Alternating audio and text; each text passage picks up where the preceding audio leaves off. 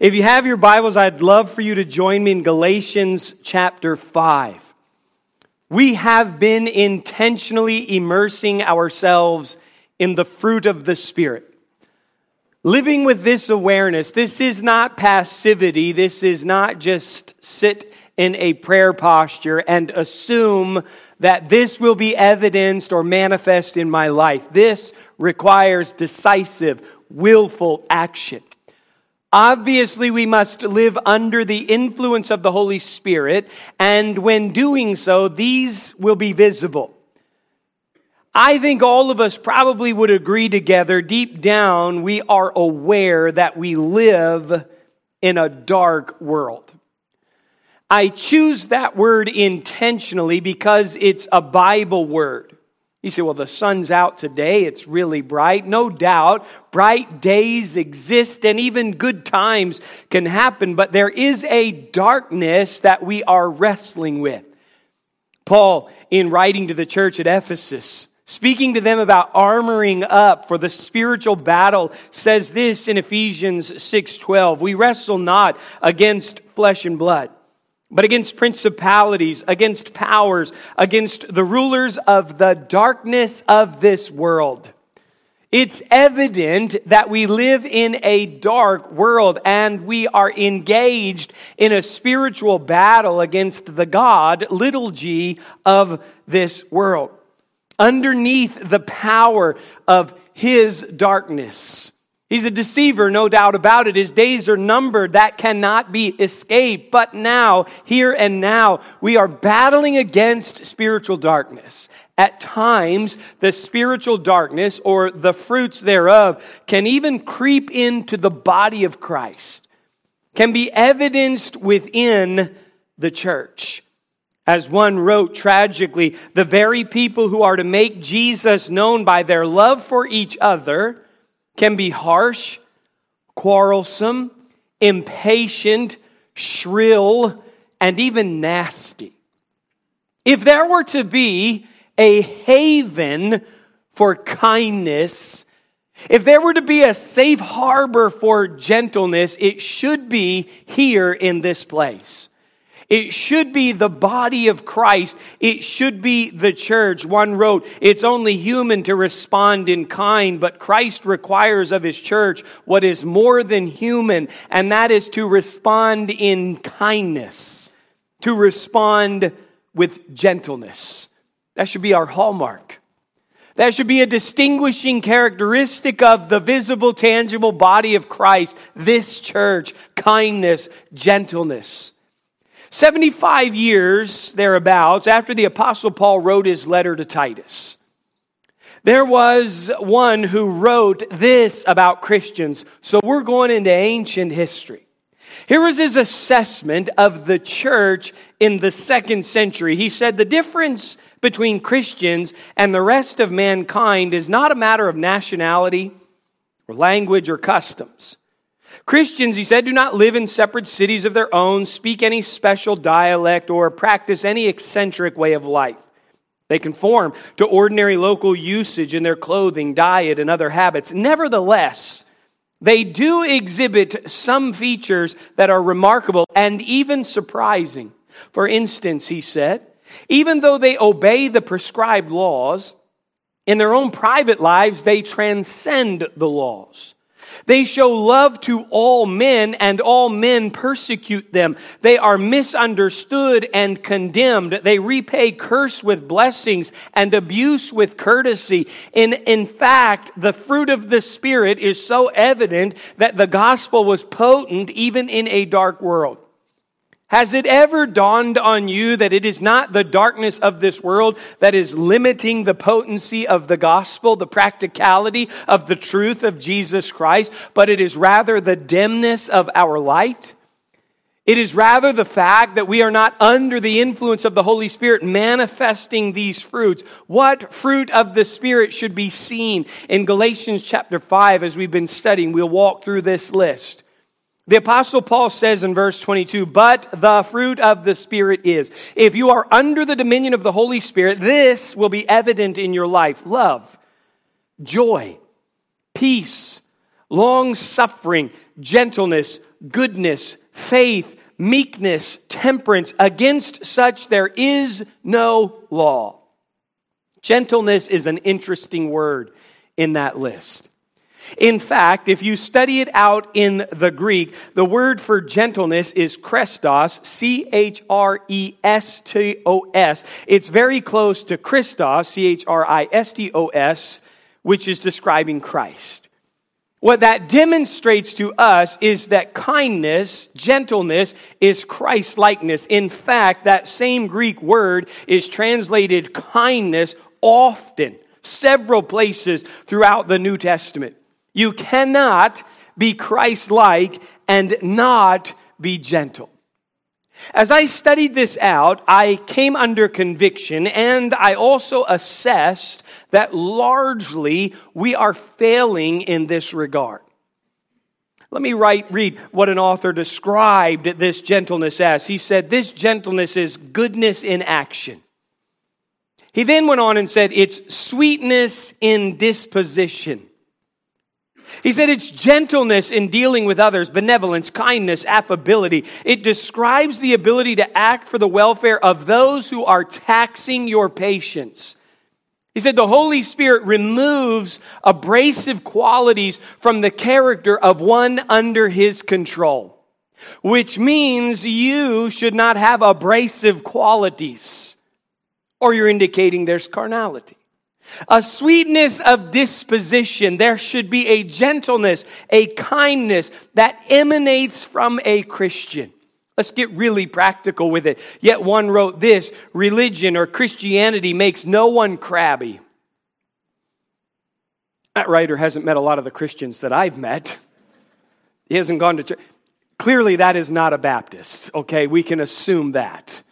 Christianity makes no one crabby and morose and sour. He said it sweetens the temper. It corrects an irritable disposition. It makes the heart kind. It disposes us to make all around us happy as possible. It is true politeness. Gentleness and kindness go hand in hand. Even linguistically in the New Testament, they are intertwined. When one is manifest, the other will be displayed. If I am kind, I am being gentle. If I am gentle, I am being kind. All of this is rooted in the love of God. Jesus said, By this shall all men know that you are my disciples. If ever there was a way to declare unto the world that we were followers of Jesus Christ, it would be shown in our love for one another. The Apostle Paul, who has already elevated love to the peak position, this is the first, the primary fruit of the Spirit. It's rooted in the love of God as he's describing love in 1 Corinthians 13. He says this in verse 4 charity, that is love, suffereth long. We've already studied the fruit of the Spirit that is long suffering and is kind. Long suffering is indicative of a fuse so long that the bomb never detonates. The fact is, I can be long suffering and you know nothing is going on. But he doesn't just want us to stop at being long suffering. He wants us to overtly and actively be kind. Though I can be long suffering when you tax me and you not know what's going on, I cannot be kind to you and you remain ignorant of it. You will sense that kindness. Kindness requires active engagement. It doesn't work from a distance. Kindness is something that must be demonstrated. Kindness requires involvement. Kindness does not allow for avoidance. This makes us like Christ. First, this is super deep. I know you came here for deep theology. Here's the first thing God is gentle and kind. All of these fruit of the Spirit are rooted in the nature of God. What we are declaring is when this is manifest, when this is seen in my life, I am emanating, I am showing out God or Christ likeness. In Luke chapter 6, we read something plain and it's stunning. Jesus speaking says this in verse 35 But love ye your enemies and do good, and lend, hoping for nothing again. And your reward shall be great, and ye shall be the children of the highest. Here's what I want you to note. Speaking of God, for he is kind unto the unthankful and to the evil. Be ye therefore merciful as your Father also is merciful. Now we've already established we live in a world that is dark. Engaged in spiritual battle with the rulers of darkness, the God, little g of this world, has a limited opportunity and God views this world under the curse of sin. In fact, the book of Romans tells us that to live in sin puts us at enmity with God. It actually makes us the enemy of God. So we have a world in darkness, which in its sinful condition is the enemy of God, and yet God, who is just, and God, who is holy, showers this world with kindness.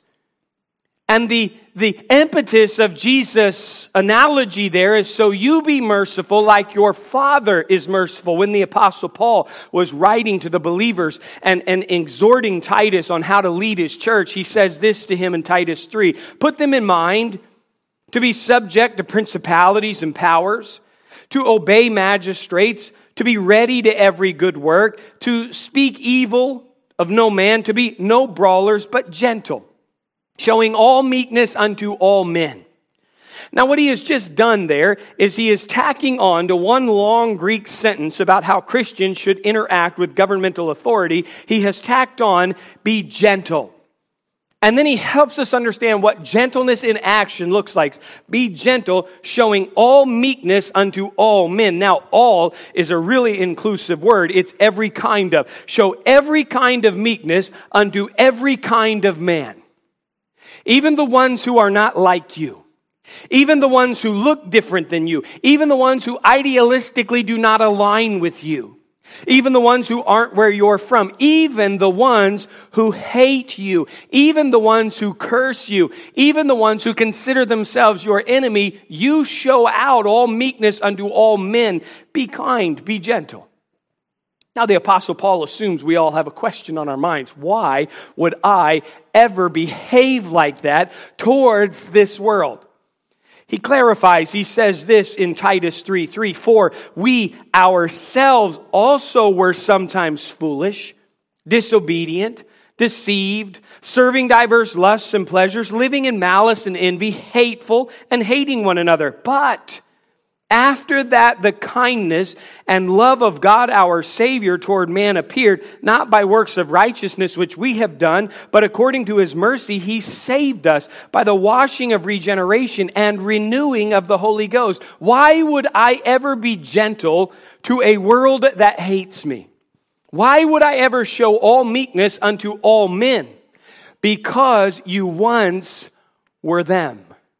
But the kindness of God offered salvation to you. Do you remember being 18? Anyone 18 or 19? I will tell you this. This would be hard to believe. I was a moron at 18. I was adept at moroninity. I was arrogant. I was full of myself. I was mouthy. You say, I hate to break this to you, not much has changed. I had a chip on my shoulder. I was every bit of 18. I listen to people sometimes as they age and they'll fold their arms and they'll condescend and they'll scour and they'll say, This generation of young people. They don't work. They don't understand reality. They don't get real life. They don't know anything. And I could say to you what the Bible is saying here in this place. You once were them. There was once a time where they spoke of your generation like that, and a little understanding is compelled from the inside out when you remember you once were a moron too. You once had a chip on your shoulder too. You once were adept at moronity. You were an idiot. You were arrogant and full of yourself and knew nothing at all. Don't forget you once were there. And when the apostle Paul is telling Titus, exhort people, tell them to be ready unto every good work, make certain that they're showing out gentleness all kinds of gentleness, all kinds of meekness to all kind of people. And when they squint their eyes and say to you, why would I act like that? You say, don't forget, you were once there and God was kind to you. Remember that as you navigate your way through life. Do you realize that Jesus speaking in Matthew 11 30 said, For my yoke is easy and my burden is light? The word easy in that verse is chrestos, again translated this time easy. Gentle, kind, easy. What the Bible is saying about God, about Jesus, is He is the embodiment of kindness. He's the embodiment of gentleness. He's the embodiment of ease. All of that personified. God is gentle and kind. When this world was at enmity with them, He showed kindness and gentleness. When he viewed the world turning on him and rejecting them, him, he gave to them the way of salvation. He's teaching us something. Now we're going to go deeper. God is gentle and kind. We should be gentle and kind. If God is gentle and kind, we should also be gentle and kind. There's no more straightforward scripture to me than Ephesians chapter 4. Paul is writing, he says this in verse 30 and grieve not the Holy Spirit of God, whereby ye are sealed unto the day of redemption. Let all, how can I grieve the Holy Spirit? Well, here's how bitterness and wrath and anger and clamor and evil speaking be put away from you with all malice, and be ye kind one to another, tenderhearted, forgiving one another, even as God for Christ's sake hath forgiven you. Show out kindness. This is comprehensive gentleness. Comprehensive kindness. How comprehensive is the gentleness that I am supposed to show out? How comprehensively kind should I be? Well, here's how comprehensive it should be. Bitterness, get rid of it. Make it scarce. Wrath, kick it out anger and clamor and evil speaking. Get rid of all of it with all malice. There's that word again. He starts the list with it all bitterness, wrath, anger, with all malice. Every kind of bitterness. Even that little bit of a grudge that is painful and yet at the same time is so satisfying to bring up to yourself again that wrath, that chip on your shoulder, that condescending look, that sneering remark. Get rid of all of it, every kind of it, every bit, every kind of malice, and replace it with kindness. That's what he says. The word kindness is an interesting study in and of itself. It's rooted in kin, kin, or kindred. In effect, kindness means you treat everybody like they're in your family. Now, let me be careful. I've seen some of your families. Don't treat them like that. Treat them like they belong to you. Treat them like they matter to you. Esteem them like they are part of your own flesh and blood. That's what he's saying. If we're honest, we fail miserably at this. Sour dispositions, sneering remarks, condescending looks anger and wrath, grudges that we hold on to, bitterness and resentment, things that are motivated by maliciousness, words, conversations that we're engaged in, all declaring that we are not gentle, that we are not kind, that we are not under the influence of the Holy Spirit. He says, Be ye kind and tenderhearted. Christian gentleness is tenderhearted. You can't have a hard heart and be gentle. You can't have a hard heart and be kind. You must be tender hearted. Our insides must be easy to touch. And I say to you, you can't just decide to be tender hearted. You can't just turn it on and off like a faucet. It's a true deep character quality. If I've got to be gentle, if I have to show this out, how do I walk in this gentleness? How do I actually practically do it? He's telling us here in Ephesians 4 how to get it done. Don't grieve the Holy Spirit, but rather manifest his fruit. And, and here's how you do that. All, every bit of bitterness and wrath and anger and clamor, the shout out and the evil speaking, the gossip and the sneering remark. Get rid of all the malice and replace it with kindness and have a tender heart toward other people. And here's how to walk in that gentleness be forgiving. Even as God, who for Christ's sake hath forgiven you, be willing to forgive other people. You will never be kind if you cannot be forgiving. You will never manifest gentleness if you cannot be forgiving because everybody does something to bother you every single day, or maybe I'm just speaking for myself. It doesn't take much. It doesn't take much. Be forgiving. Not only be forgiving, he starts Ephesians chapter 5, and we know that this is a different chapter, but it's the same thought. He says, Don't grieve the Holy Spirit, get rid of all of these bad things and replace it with kindness. The only way to do that successfully and to walk in gentleness is to learn how to forgive and to walk in love. Here's how he starts chapter 5. Be therefore followers of God. That word is mimic, imitate God as dear children, just like a child imitates his father and walk in love. Even as Christ hath also loved us and hath given himself for us, an offering and a sacrifice to God for a sweet smelling savor. What kind of love did Jesus bestow on us? It was sacrificial, it was selfless.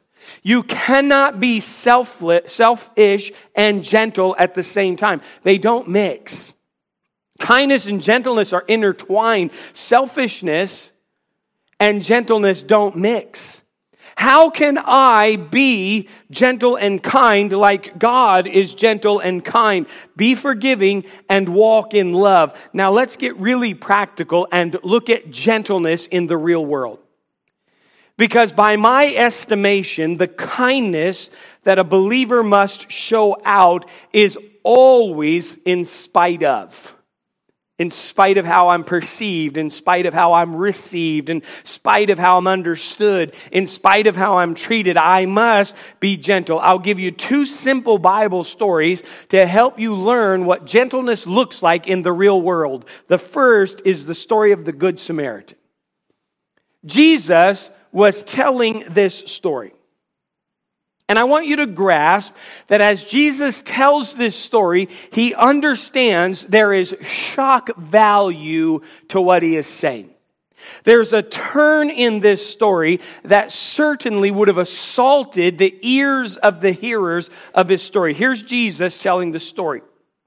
A certain man went down from Jerusalem to Jericho and fell among thieves, which stripped him of his raiment and wounded him and departed, leaving him half dead. And by chance, there came down a certain priest that way, and when he saw him, he passed by on the other side. And likewise, a Levite, when he was at the place, came and looked on him and passed by on the other side. But a certain Samaritan, as he journeyed, came where he was, and when he saw him, he had compassion on him. That's the tender heart and went to him and bound up his wounds, pouring in oil and wine, and set him on his own beast, and brought him to an inn, and took care of him. And on the morrow, when he departed, he took out two pence and gave them to the host and said unto him, Take care of him, and whatsoever thou spendest more, when I come again, I will repay thee. Jesus is telling this story. This is gentleness in the real world. This is taking it out of some theological statement and making us understand what it would look like for us to live out gentleness. A man left Jerusalem and he went down the hill, as it were, geographically speaking, to Jericho. This was a noted dangerous route to take. Often violent acts were carried out. A whole lot of thieves were along the way. This was a common tale. And Jesus says a man, as he traveled on down to Jericho, was mugged, robbed, beaten, stripped, left for dead on the side of the road. And a priest came from Jerusalem, and as he walked up on the scene, he notices the man, but being so careful to be regulatory and pure, crosses by on the other side of the street and moves on down. Likewise, a Levite comes, and in the language, Jesus says, he went over to where the man was, stares at him, takes in the scene, understands what has happened, crosses the street, and moves on. Maybe we shouldn't be too harsh. I mean, it could have been a trap. The thieves could have just been there behind rocks. Maybe he's moving on for safety's sake. But here's the turning point. Here's the shock value. Here's the stunner in the story. Jesus intentionally says, and then a Samaritan came. Understand to the Jew, the Samaritan was no better than a vile dog. To make it caustic, they would have considered the Samaritan a half breed. He was an outlier in their society, not welcomed in the temple. This was the lowest of the low. And Jesus makes a hero out of the Samaritan. And here's what he says This Samaritan, who would have been absolutely despised by the priest, hated by the Levite, and indicating that this is a man who is of Jewish descent in the ditch, would have been despised by that man. Instead, he goes over, moved on the inside, takes the man, binds up his wounds, pours in oil and wine to relieve and clean out the wounds, puts him on his horse or his mule, carries him to the inn while he walks along, places him there, stays the night, leaves in the morning, gives two pence, which scholars tell us is enough for about a month of room and board, and says, if you spend any more than this, I'm good for it when I come back. You say, well, we all know the story of the Good Samaritan. Thanks for boring us for six minutes with that. That's gentleness in the real world. That's what's being asked of us.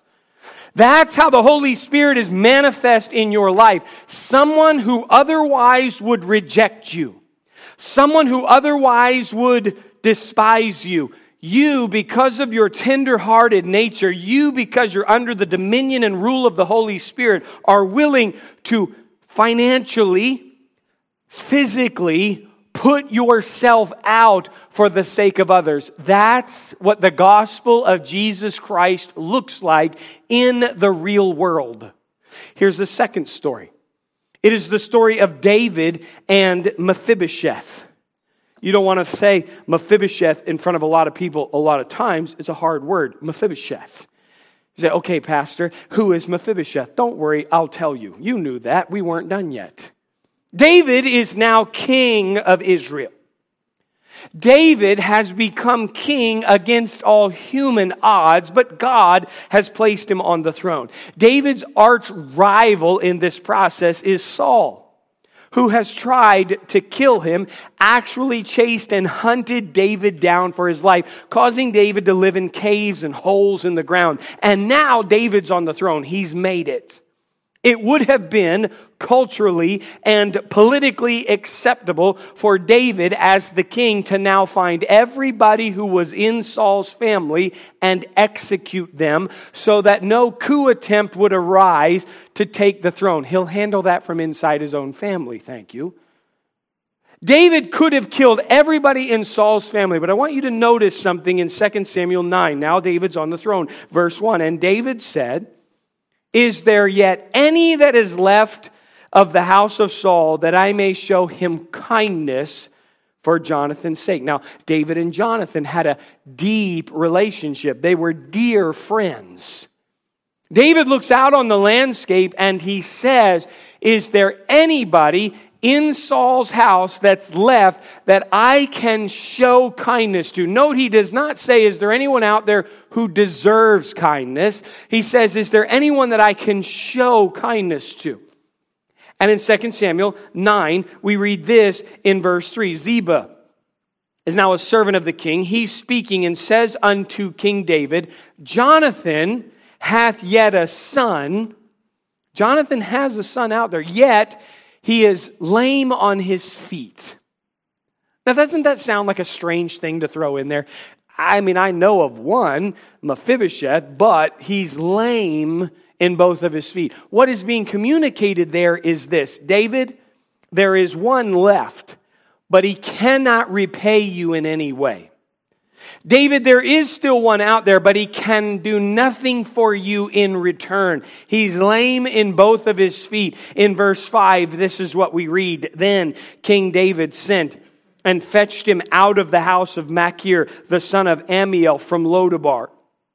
Now, when Mephibosheth, the son of Jonathan, the son of Saul, was come unto David, he fell on his face and did reverence. Why would he do that? Because he knows that at any point David can drop the hammer on him.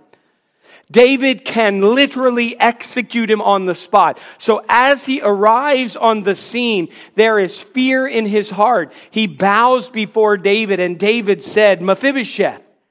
And he answered, Behold thy servant. Notice the exclamation point. Mephibosheth is trying to send home the message I am at your service. I submit to you. Please, in effect, don't kill me. And David said unto him, Fear not.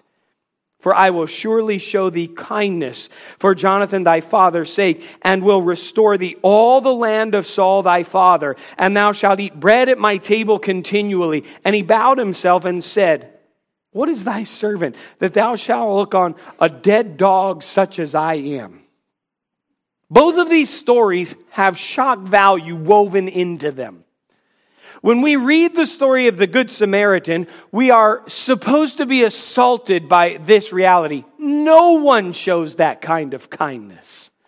No one would ever do what you're saying, Jesus. There isn't any way that's a true story. We're to be assaulted by this reality. David, whose arch rival is now dead, and David could have lowered the boom on every one of his descendants. No way, no human on earth would be this kind to this man who is lame on his feet to actually bring him into the house and place him at your table. And I want you to grasp this. It's possible for the Samaritan to be long suffering with the man who's wounded in the ditch. He can walk past him and not say anything condescending. He can be patient with him. It would have been possible for David to be very gracious to Mephibosheth and just not kill him. He could have been long suffering from a distance, but kindness isn't at a distance. It's got to be engaged in, got to be carried out. The Samaritan cares for the man. David brings Mephibosheth in, sits him at his table, and continually, every time David enters the banquet hall and sits in his seat, he's looking at Mephibosheth, who, by the way, could never repay him. And David could have at any time dropped the hammer on him, but he didn't. That's kindness in the real world. That's gentleness in plain sight. That's what's mandated of us within Scripture. That's what's mandated of pastors, servants of the Lord. I'll conclude by simply pointing this out. Paul was writing an inspired list of pastoral qualifications. He says this in 2 Timothy 2:24, "And the servant of the Lord must not strive, but rather be gentle unto all men." The servant of the Lord must not strive, must not argue or fight with others. This is to the servant of the Lord, so we could broaden this out to anybody that wants to serve the Lord. Must not argue, must not fight, he must not strive. Now, I know what works in our minds. Certainly, there's times where the servant of the Lord must strive. There are times where the servant of the Lord must argue and he must fight. I'm not saying you don't stand firm, but you are always gentle, you are always kind, and you never strive. If I said to you, the servant of the Lord must not commit adultery, we wouldn't think to ourselves, well, certainly there's a time where it's allowable. Certainly there's a moment where it's understandable. No, the servant of the Lord must not strive, but be gentle unto all, every kind of man.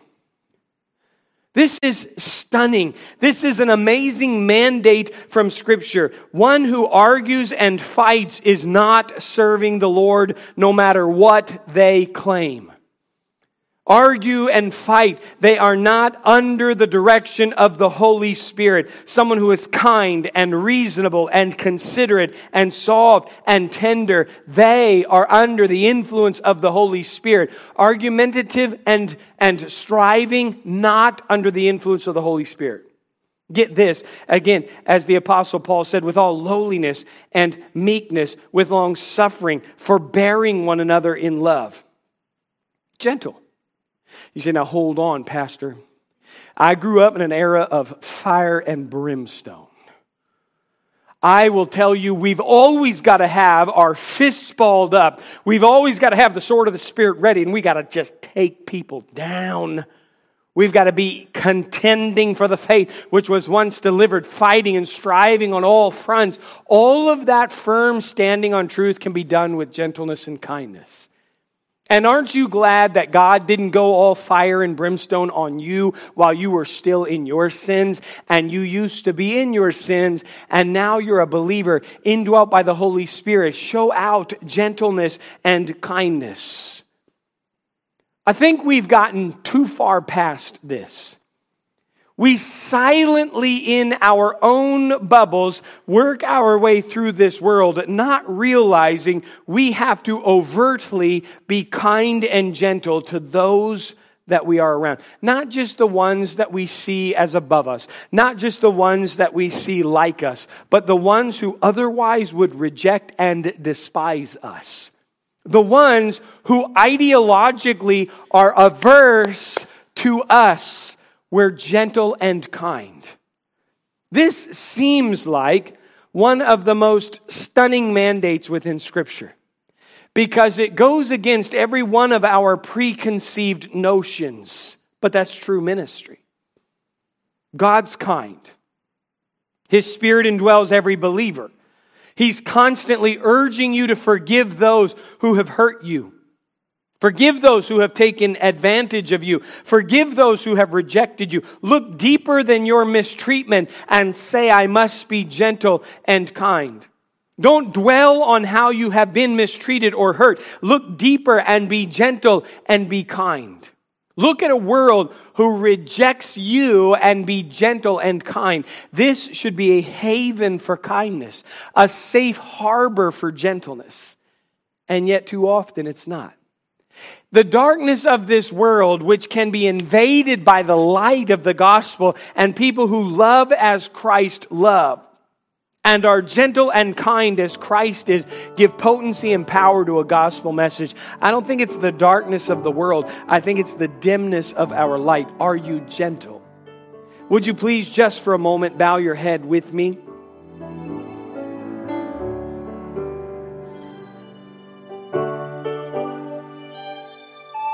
Thanks for listening this week to the Graceway Baptist Church podcast. For more information about our church and our ministries, head on over to our website at gracewaycharlotte.org. We are a church located in South Charlotte. We are growing and our ministries are doing big things for Christ. If you're looking for a way to get plugged into what we're doing, email us at info at gracewaycharlotte.org. Also, stay in the loop with everything happening by following us on Facebook and Instagram. Our handle is Graceway Charlotte. Thanks again for listening to the Graceway Charlotte podcast. We'll see you next week.